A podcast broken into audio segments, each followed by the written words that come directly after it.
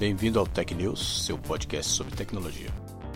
Tem novidades aí na tecnologia para combater ao Covid-19. Engenheiros da Escola Politécnica da USP criaram um respirador e foi aprovado em testes com humanos. Esse aparelho é feito em 2 horas e 15 vezes mais barato. O custo estimado de cada aparelho vai ser de aproximadamente mil reais, é o ventilador mais barato no mercado, custa em torno de 15 mil, de acordo com a USP.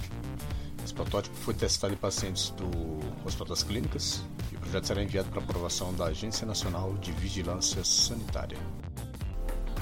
A Universidade de Brasília desenvolveu uma máquina para descontaminar máscaras faciais. Segundo Pedro Henrique Oliveira, professor do Instituto de Física da Universidade, o objetivo é proporcionar a descontaminação e a reutilização de máscaras com filtro N95.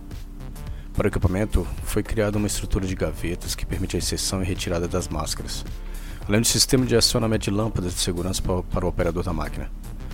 A descontaminação é baseada no princípio da destruição de RNA viral, com radiação ultravioleta C, em 250 nanômetros.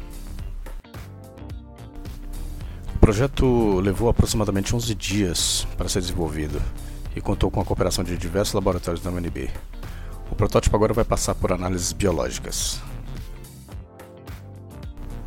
Em alguns países da Europa e da Ásia, governos vêm usando drones para acelerar providências contra o coronavírus em espaços públicos. Na Espanha, onde vigora um decreto de estado de emergência que ordena o isolamento por 15 dias, a polícia usa os equipamentos para sobrevoar áreas onde pessoas ainda circulam e emitir um aviso sonoro para que todos fiquem em casa. Os drones ajudam especialmente na capital Madrid, cidade mais populosa e foco da infecção do país.